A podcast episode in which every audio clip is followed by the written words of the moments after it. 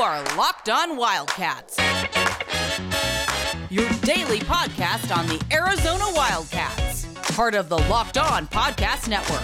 Your team every day. Happy Friday, Locked On Wildcats listeners. I'm your host, Mike Luke. This show is brought to you by betonline.ag. There's only one place that has you covered and one place we trust. betonline.ag. Sign up today for a free account at betonline.ag and use the promo code locked on for your 50% welcome bonus. Joined now by a voice that many of you might recall from years past, Ben White. Ben, how you doing? Hey, Mike. I am doing great. Uh, great to be a part of the uh, Locked On Wildcats podcast. Happy to be back with you. It's only uh, it's only been what a, a, year and a half since we last worked together at uh, Wildcats Radio 1290. Uh, as you many of you know, spent a lot of time producing Mike Luke's old afternoon show there.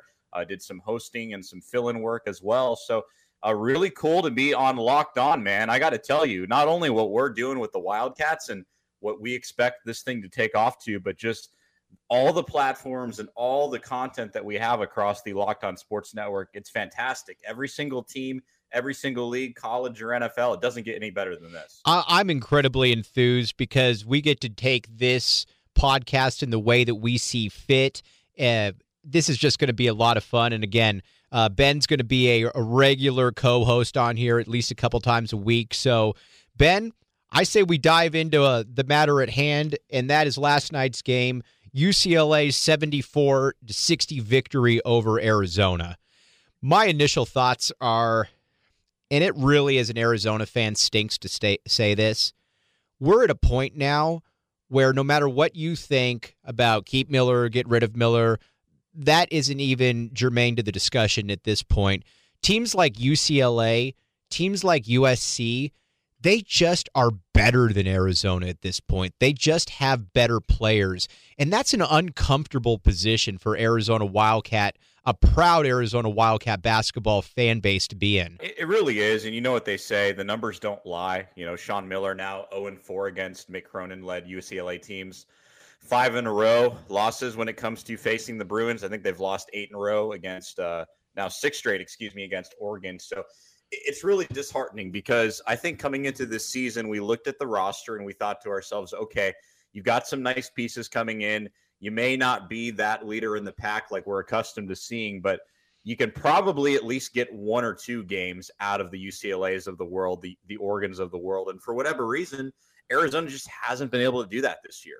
You know, Arizona is one of those teams where they can really win or lose against anybody. Going back last week, even to the Oregon State and Oregon games where you saw the same thing. And unfortunately, last night, you come into this game where UCLA is clearly the better team, I think, but at the same time, you know, they've had their fair share of injuries, especially in the front court. You thought Arizona was going to have the advantage there, but for whatever reason, it seemed like just watching that game last night, Arizona got off to a pretty nice run to start the first half, but they just got further and further and further away from, I think, what was going to win them that game, which is getting the ball inside and going down low. And for whatever reason, they weren't able to do that. Arizona's had issues rebounding the basketball all year. And I know if you're Sean Miller, it's got to be especially frustrating because that is your pride in what you coach every single day. And, you know, you've got guards like James Akinjo and you've got guys in the backcourt who can certainly make shots for you. But it's really not going to matter at the end of the day defensively if you're the liability that you are when Arizona's on the defensive side of the court. And unfortunately,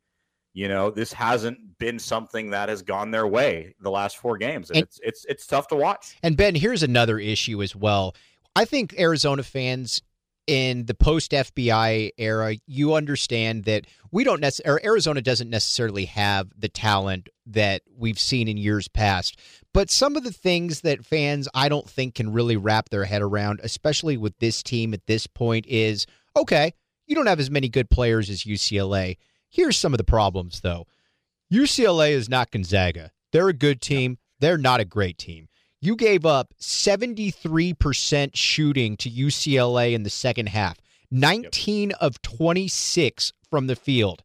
I don't care what, if you're throwing up every single thing that goes in, if you give up 19 of 26 from the field, that is just playing bad defense, period. Second of all, you gave up or you committed 16 turnovers against a team that is not exactly pressing you up and down the court.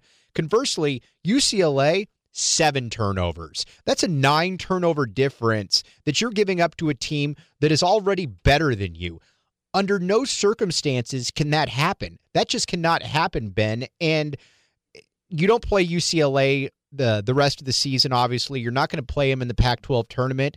But quite frankly, I'm glad that Arizona doesn't have to play them again because watching this game, I get the feel that whenever Arizona would play this UCLA team with this Arizona squad, it was going to be a massive issue. It was, and I think when you looked at the matchups on paper, especially you know in the backcourt with somebody like Amble and you know obviously their top guy, their transfer from Kentucky, who has just been killing it, Johnny uh, Juzang. Um, it's frustrating to watch because, like you said, this isn't a fundamentally sound basketball team, and it's not that Sean Miller needs the four and five star guys to absolutely kill it and win because I think when you look at what he did, even going back at Xavier, even some of the earlier teams at Arizona, that wasn't the roster that you were accustomed to seeing. Whereas, you know, a few years ago when you had the DeAndre Aytons of the world and you had guys that were going in the NBA draft pretty highly. And that just hasn't been the Arizona team that we've seen the last couple of years. And I think everybody said, well, this this year is the chance because you know, you've got a guy like James Akinjo who comes in is is more of a veteran presence in the in the point guard spot, a guy who can also give you something offensively that a lot of guards just haven't been able to give you at Arizona. And it's unfortunate to watch because we've seen glimpses of it this year. When this team plays fundamentally sound, they are a very good basketball team, or at least they have the ability to be a very good basketball team. But like you said, when you're turning the ball over 16 times, when you're getting out rebounded the way you are in the paint, when you're not even boxing out, it's just it's frustrating. It's the little fundamental things, and I think that's the biggest thing that Sean Miller has an issue with his team right now is week after week after week, we're not seeing any progression. We're seeing the same mistakes over and over and over again. And well, I get it. We have some young guys on the team this year. We also do have that veteran leadership in the backcourt with Akinjo and, and some of these other guys. Jordan Brown's been around a while as well. So collectively, it should be a much better product than I think what we're seeing, but that just hasn't been the case. And that's got to be frustrating if you're an Arizona fan. It's but got- I guess on the bright side, I mean, this isn't a team that's obviously doing anything or has the ability to do to do anything this year in the postseason. And part of me does wonder if that resonates with them, and that's maybe some of these the reasons why we're seeing these issues. Yeah, and I get that there's a lot of moving parts here. I get that there's a lot of different pieces that are going around right here. You've got new players all around. Bennedict Mathurin, freshman, who we will uh, we will get to uh, coming up next. Azuolas Tubelis, freshman, James Akinjo, first year, Kerr Kriisa. But newsflash, this is college basketball in the year 2021. This isn't unique to just Arizona. And while you're you don't see any Aaron Gordons on here, any Rondae Hollis Jeffersons, you've seen a template for a team that can be pretty good here, Ben. I mean, we saw it uh, we saw it against Colorado where Arizona pretty much just smoked the Buffalo, pardon the pun, and then you come back and you have games where there's just really no rhyme or reason. Many of these turnovers for Arizona were just of the careless variety. There was really no reason for some of these. And, you know, I like uh I, I like Azuolas Tubelis a great deal, but he sometimes he's just kind of careless with the ball. He's a little too cavalier. And these that's kind of indicative of this team right here. And when Miller teams are at their best, nobody ever looks at them and says, "Man, that squad's careless with the ball." Let's break and let's t- and talk about what's going on with this Arizona team from an individual perspective because there's some fascinating storylines that I think have emerged in these last couple games. You're listening to Locked On Wildcats.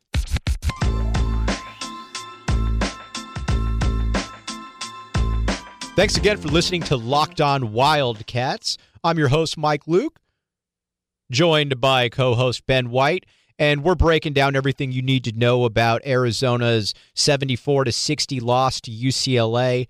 Ben, I always like looking at the individual aspects of games because I think that those how players are performing can really tell you how this team is moving and how what direction everybody's going in. And the guy that I got to start with right here is freshman wing Bennedict Mathurin. This is a player who I think that at least I thought two, three, two, three weeks ago man, this kid's getting so good that this kid's going to be on NBA draft charts here really quickly. And you started to see him emerge onto some of those mock drafts. But man, over the last over the last four or five games, with a few exceptions, he just looks lost out there. This is a guy that has given you 30 plus points at certain points. And reading, a reading across this bare bones stat line of 28 minutes, 0 of 3 from the field, 2 of 2 from the line, four turnovers. This is not going to get it done, especially from a guy that looked like he was on the verge of becoming a freshman All American.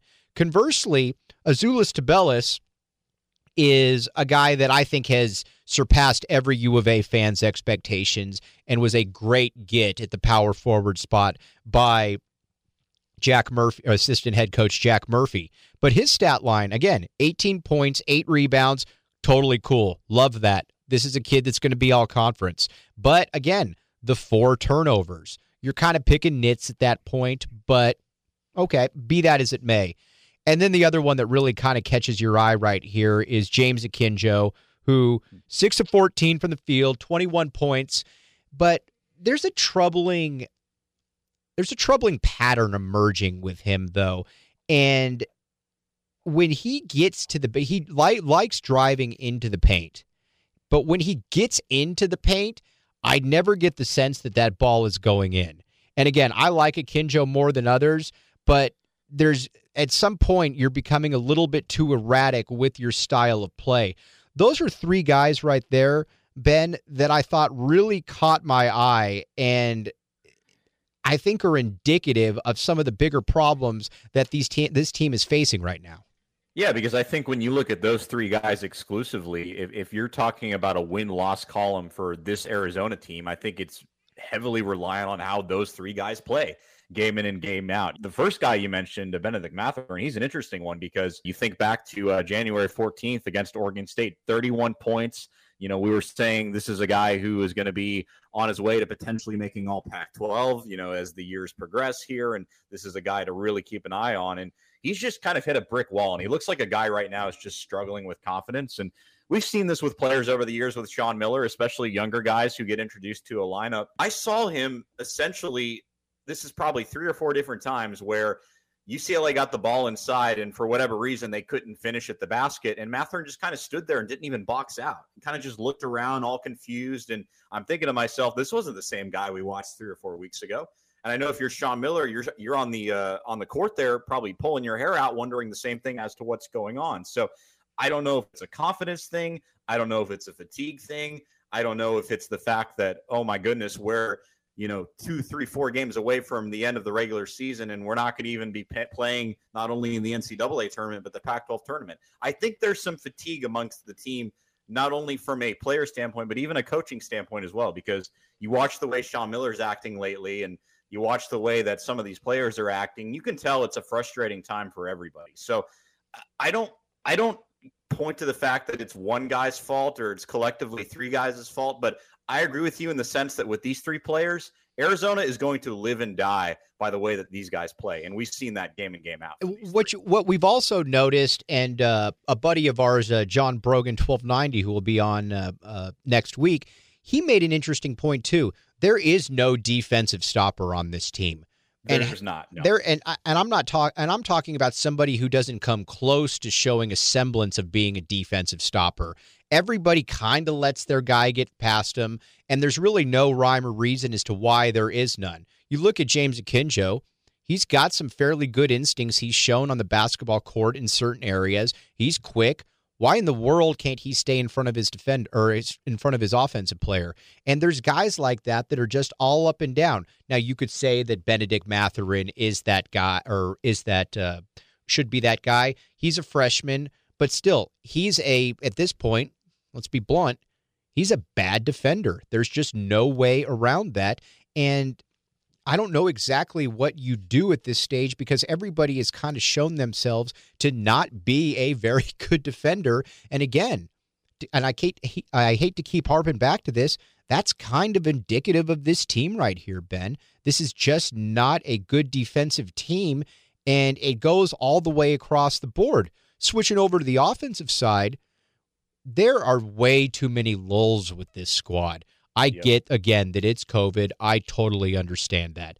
But there are way too many lulls where it seems like another team will go on a 10 nothing run and not only does Arizona not get a shot, or not only does Arizona struggle to even to score, they don't even get shots half the time it seems. Again, I'm exaggerating a little bit, but you never get the sense on those runs that Arizona's about to hop in and cut down that margin, and that's just a problem. There's a lot of problems that have emerged with this team over I would say the last 3 to 4 weeks that are very troubling considering that Arizona looked like a pretty tough-minded, hard-nosed team that was going to get better as the season went on just a month earlier, Ben. Yeah, you have to wonder what the mental makeup of this team is, especially over the last four weeks, because, like you said, going back even all the way to that Utah loss early in February, uh, thinking back to all of these losses, there was always that point in time, and it seemed like whether it was last night in the second half where UCLA went on that 10 nothing run, or whether it was against Utah or Colorado where we saw very similar trends, there's always that moment or that stretch in time where Arizona kind of drops the ball, the opponent gets up, and you really don't see the Wildcats recover from that. Because I think defensively, like you said, they're nowhere near where they need to be. They can have as many points as you want, but if, if you can't even box out and get a rebound, for heck's sake, against a UCLA team where you're the second guy or the first guy, excuse me, coming off the bench, if you listen to the broadcast closely and um, just reading about the UCLA Bruins, the first guy coming off the bench to play center for them was in high school two or three months ago. So, I mean, it's not like UCLA was a deep team up front, and it's not like Arizona had much uh, to worry about up front there, but it just speaks to the trend and the, the mental composure of this team because when they get down or when they make mistakes, they just do not recover for whatever reason.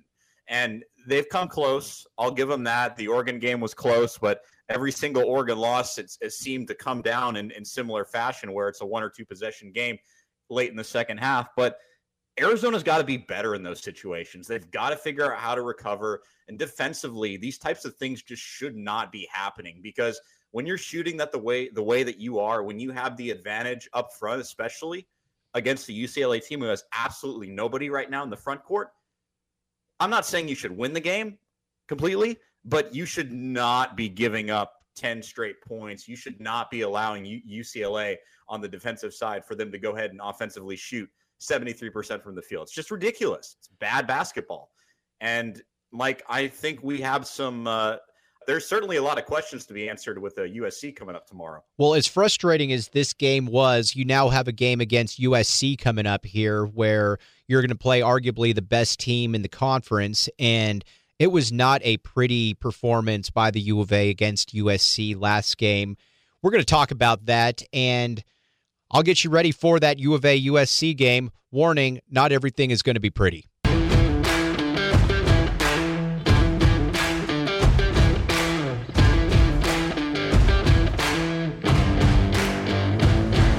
Thanks for staying locked in on Locked On Wildcats. This episode is brought to you by Built Bar. Built Bar is a protein that tastes like a candy bar. Go to builtbar.com and use promo code Locked On, and you'll get 20% off your next order. This is not your normal protein bar. This tastes like something that is not kind of that cakey, chewy type thing. This tastes like an actual candy bar. I like candy, and you know what? I also like getting protein in there, and Built Bar is really something that I think we can all get behind. As Arizona fans, in the college basketball world, and especially in the Pac 10 slash now Pac 12 conference, you're usually used to being the most talented team. And if you're not the most talented team, you're probably the most cohesive, well drilled team. And in the occasional years that you're not, it's generally a UCLA, Oregon of late, but Arizona's always one of the common denominators. Outside of a couple programs, there's generally nobody that you look across from and you say they have better players or honestly, they're the better team. Teams like USC generally don't fit that bill. But when Arizona played USC last month, that was one of the first times that I can ever remember seeing a USC team that even though Arizona was essentially locked in a tie game at the half, it felt that USC was better. And honestly, it felt that USC was just a little bit more talented than Arizona. And that really bared itself out in the second half. Arizona was shook. USC won, went on to win 87 to 73, but coach Sean Miller had a lot to say after that game, and he essentially said that Arizona was shook. And that's a problem because you generally don't ever see that in an Arizona team. Since then, Arizona has been essentially a 500 basketball team, while USC is now ranked 17th in the nation. Arizona's got a real chance right here to go into the offseason with some real with some real momentum. You look up and down this roster, it figures that almost all of these guys will be back. And between freshman to sophomore advan- advances with the Azuolas Tubelis, Kerr Kriisa, James Akinjo, Akinjo obviously not being a freshman, this could be a pretty good team. But so much of it is going to be based on how this team ends the season. And you've got the LA schools here, which you are obviously ending the season with, specifically the USC team, which looks like it might be the best team in the conference. If you're looking to me, if you're looking at this from an Arizona perspective, you've got to get certain individual inputs from certain players. First and foremost has got to be James Akinjo at the point guard position. I'm a big fan of James Akinjo. On message boards, on Twitter, I've stuck up for him. But there's no doubt about it that he has had some really rough games. And honestly, none of those were more startling than his performance against the USC Trojans last month. 0 of 9 from the field, six assists, three turnovers. That's not going to cut it for this team.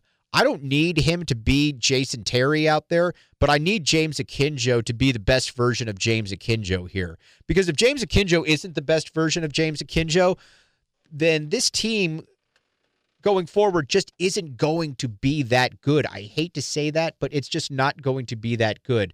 This team feeds off of him. And he has had multiple matchups where he has played incredibly good ball against good players, your McKinley Wrights of the world. He's had those type of games, but he's also going against a USC team with a guy in Tahj who is playing some of the best basketball of his career right now, coming off a huge game against ASU. And Akinjo's got to be able to match him. And if he doesn't match him, USC's advantage up front, I think, is too daunting for Arizona to be able to overcome. And yes, while it's about wins and losses, I don't think anybody's disputing that. This is also about getting ready for next year. Arizona, even if they were eligible for the NCAA tournament, I don't know that they're getting in. And if they are, I don't think that this is a team that's really going to be going any place. So all of these pieces in play have something to do with next year. And a lot of that is going to be predicated on how you play against really good teams. USC is the last really good team that Arizona is going to play this year. This is the last opportunity for Azuolas Tubelis to go against an NBA caliber player in an Evan Mobley. This is the last time for Arizona to be able to go against a team that will be going to the tournament and to be able to learn from some of your past mistakes. Look at last game against SC. You gave up 22 points to Isaiah White, not exactly a household name, and he did it on 10 shots. So this is a game for the wings that I need you to be able to get out there on the three-point shooter. I need the big men up front for Arizona to be able to be tough, and I need James Akinjo again to be that guy that is going to cause problems for the USC perimeter players. Granted, you have back now another guard and a guard back in Ethan Anderson now, who's probably going to be getting a majority of the minutes on the ball, which allows other players to play off the ball while they still might be handling the ball in the meantime. And and I hate to say this here because I don't think that USC is a very well coached team. I've never I don't think that's really one of Andy Enfield's fortes. But I think this roster across the board just has matchups that Arizona can't deal with here. Uh, you've got big men up front, you've got wings, you've got the guards. I look for this to be a close game, kind of along the lines of the game against USC earlier in the year. But come second half, I think USC's just got too many horses. I'd love to be sitting here talking with you Monday about a team that Arizona played really good ball against and either lost or lost closely, but I don't really see that being the case right here. Again, I'd love to be wrong, but I'm going with an Arizona Arizona loss by about 9 to 10 points. This feels very much like a USC 76 to 65 66 Arizona loss. But as always, I'd be more than okay with being wrong on that.